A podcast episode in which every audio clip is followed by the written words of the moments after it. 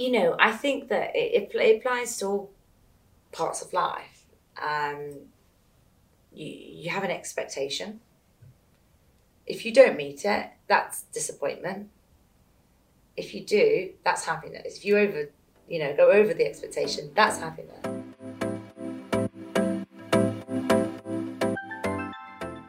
Welcome to Spotlight, Katie King. So thank you for coming in today. So we're going to talk to you a lot about your career in Dubai, how you've transferred back to the UK during the pandemic, how you've set up a business, and yeah, you've got lots of advice and lots of directional steer for people struggling with toxicity and choices and how to push themselves forward. So just tell us a little bit about starting a business during lockdown, how, why, what made you do it? So why did I start my business during lockdown? There were a couple of reasons. First of all, I was from the hospitality industry, and as you know, the hospitality industry took a hard hit during COVID, and it was up to me, do I sit it out? I was still employed, do I sit it out and wait? Or do I use this opportunity to pursue something that I've always wanted to do? So I did. I took the time, I didn't have any distractions, and I opened the business, and I felt that there was a lot of support. There was a lot of people who would normally be sat in an office environment doing their work that were actually available to help me. So I decided to do the business during the lockdown, because I felt there's no time like now. I have an opportunity, use it. And yeah, it's been fantastic. I mean, there have been some challenges, obviously opening a business during the lockdown. Yeah. You know, a lot of people may have assumed also in the beginning that it was a bit of a project of mine, and that, you know, once COVID finished and the industry opened up, that I'd be back on the first flight out to the next glamorous hotel opening. I think it's actually only now people are starting to take it quite seriously. Yeah. And that, you know, if I go in with the same passion and the goals that I had when I started my career, in 10 years' time, they're going to be, you know, kind of regretting doubting me in the beginning. Like, moving on to talking about like toxicity in the workplace. Obviously, this is something that's highly emotive right now. You know, you've got like the banks. The banks can't even get people to go and work there anymore on 110 grand starting salary straight out of uni, because they're not bothered. Yeah. Not bothered about 110 grand. They're bothered about being happy. Yeah. And the rest will follow. So yeah. When you worked in, you said you worked in a small team, and there was a really toxic environment there. What advice would you give to anybody that's in a toxic environment right now, and how do you get out of it, or how do you manage it? My best advice is whatever you can do to get out of a toxic situation, do. Like, leave as soon as you can. Leave as soon as you can. How important has LinkedIn been for you with starting your business?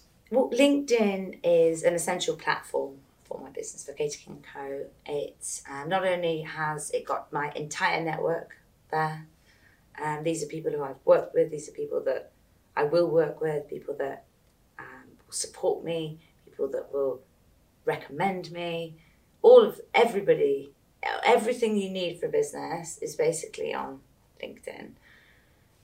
If you need to get hold of somebody, you say it's the world's biggest address book, and you can get direct access to people, whether it's through in mail, you can tag people in things, you can share your expertise through articles, you can share documents.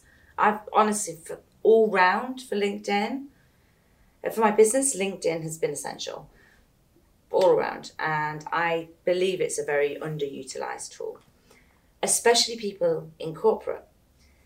Now, once you become a small business owner, you have your own, especially like mine. My business is named after me. I'm an expert. I need to ensure that my status is very clear. I need to know that when clients come to me, or come to look at my LinkedIn page, they see an expert. To do that, you don't just have a picture, a list of your experience, and a quote or a recommendation. Yeah. You need to be proactive on it. You need to be commenting on relevant articles. You need to be putting your own advice, your own expertise, your own summaries of news stories, you need to show the world that you know what you're talking about. And that's what I do now. I've done a lot of that. And my advice to everybody, whether you're employed or self-employed, is to utilize it to the maximum. Upgrade it even. Yeah, too right. Go premium on it. Go premium. Go premium. Every single person that looks at your profile, you should add that. Yeah, go premium on it. Because that's your network. It's not like Facebook. This is the other thing that people make a mistake on it, on LinkedIn. And I used to too. I don't know them. It's not Facebook. No, it's not. It's relevance. It's a professional network. Yeah, it's relevant. You know, you wouldn't go and join an organisation just because you knew everybody there and they were all your friends. Yeah, it's relevant.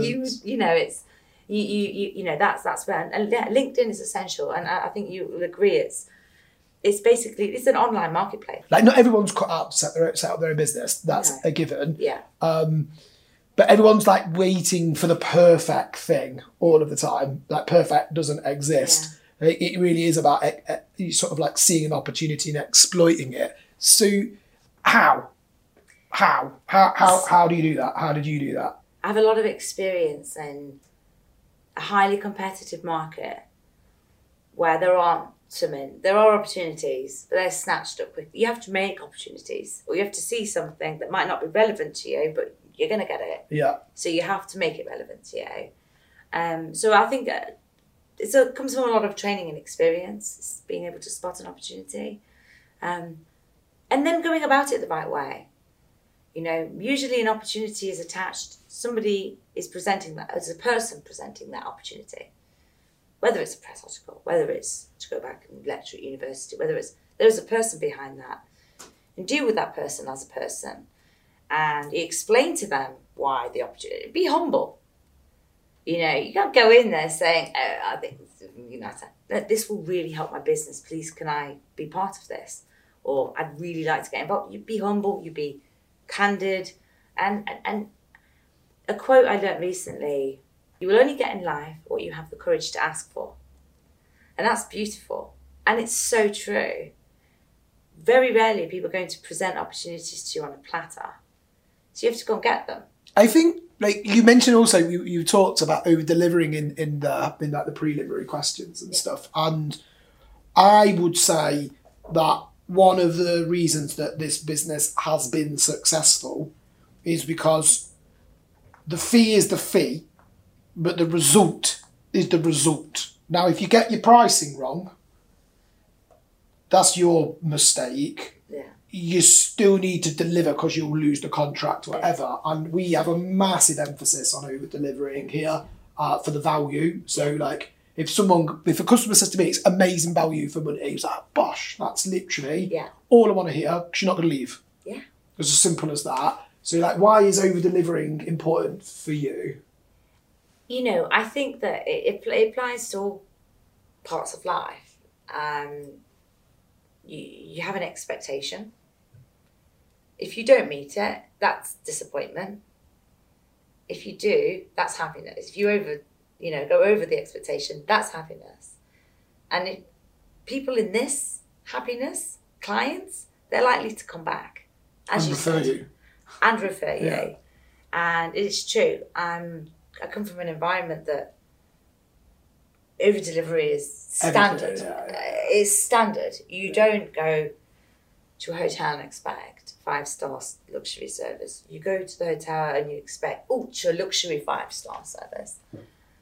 I have a lot of that hospitality in me. I don't think it's just because I'm from hospitality. I think as a business owner, you always want to over-deliver. And it's that fine balance of not, setting standards too low or too high in the first place. I set my standards at an industry standard, and I aim to go over that because I do want them to come back. And I know being out of the country for a long time is a funny thing about us Brits. So we'll pay if we feel like it's value. If we think that we're getting our money's worth out of this, even if not about getting the money's worth, if it's quality and we'll pay for value. The minute we feel we've been taken advantage of, or we didn't get value out of that, we feel negative about it. We feel like we've been taken advantage of. I don't ever want my clients to ever turn around and think they didn't get value from my services. that's not where I'm not what I aspire to be. So that it's important. That's important to me. It's so important in the early days of business. But what I think is really important for people to remember is that it's not just in the early days of business. If you set this standard now, you have to maintain it, because you're just going to do the opposite later. If you stop dropping your standards, again, people will, they'll stop talking about you, or they'll talk negatively about you. So yeah, it's so essential. And it's just me by nature. I wouldn't say I'm trying to get over the word perfectionist, because there isn't such thing as perfection. And I think that people that strive too much for perfection lose a lot of other things in the process.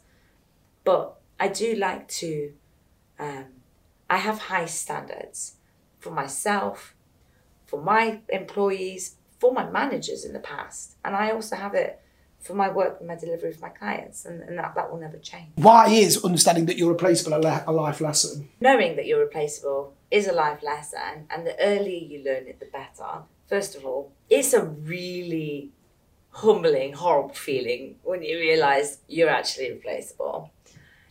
That having your job as your identity, that was one big mistake, because when I left the company, the toxic environment, within a month I'd been headhunted and I was stepped up into a much bigger position. So it couldn't have been more perfect. But for that month, who was I? I wasn't the associate director of Fononi anymore. I wasn't the PR manager at Jumeirah. I was just Katie. Yeah, nothing. And yeah, yeah, but that's it. That's it. That was the moment I realised I'm never going to just be that employee again. I need to stand for I need to have an identity. I'm Katie. I love TikTok dancing. I love animals. I am an adventurer. There's more to me than what is on my business card. And I think when I started doing that, life was better. Yeah, I think that's probably something that we definitely try to get these guys to think about that in the early stages of their career, because that is super important. Yeah, super important. What's the value of being the eternal student? The value in being the eternal student, I think that, if you ever stop learning, growing, how boring would life be? Like, think about it. Once you get to your total capacity of everything you ever know or whatever, you stop learning about new things, you stop proactively seeking information to better yourself. How boring would that be? The other thing is as well, being in the role that I'm in social media marketing, I'm a social media expert today. But if I stop learning, and if I stop learning what's new, learning the techniques and tactics, I'll be a former social media expert in 6 months' time. So it's very important to me that I continue to maintain my knowledge, it comes back to opportunities. You get opportunities. The more you know, the more you can exploit, the more you can get the opportunities out of things. Forever. I don't actually... Yeah, because that was just going well. Yeah, so for being an eternal student, look at everything that you see, everything that goes viral online. It's all new stuff, learning. It's things you're learning something you didn't know, or they're showing you how to do something you didn't know. They're the ones that go viral.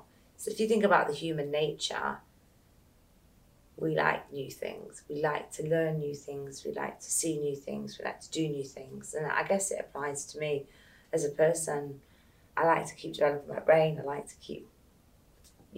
I don't know it all. When it comes to learning and development, this is actually quite essential.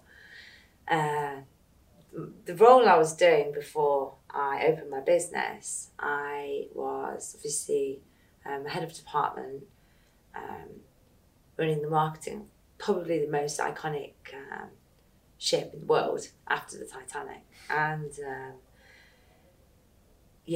I had a team. I had the creative direction, the strategy, and the vision, but I had a team executing it. I had digital. I had graphics. I didn't even take notes in my own meetings. I had an assistant for that. I had all of these things. So when I actually opened my own business, the reason I do what I do today, I now build websites. I do social media, advertising, I distribute newsletters, I create graphics. I literally do graphic design. Okay, I'm a graphic designer, but I'm a graphic designer. Yeah, of course. I do it. Everything I did, everything I've learned to do for my business, except for the things I already knew, things like copywriting, public relations, things like that, all of this technical stuff, I've learned. I've taught myself. I've upskilled in the last year to be able to make money from it. Whereas before, you know, so that, and I'll always be a student, you know, because, yeah, it's just, it's important.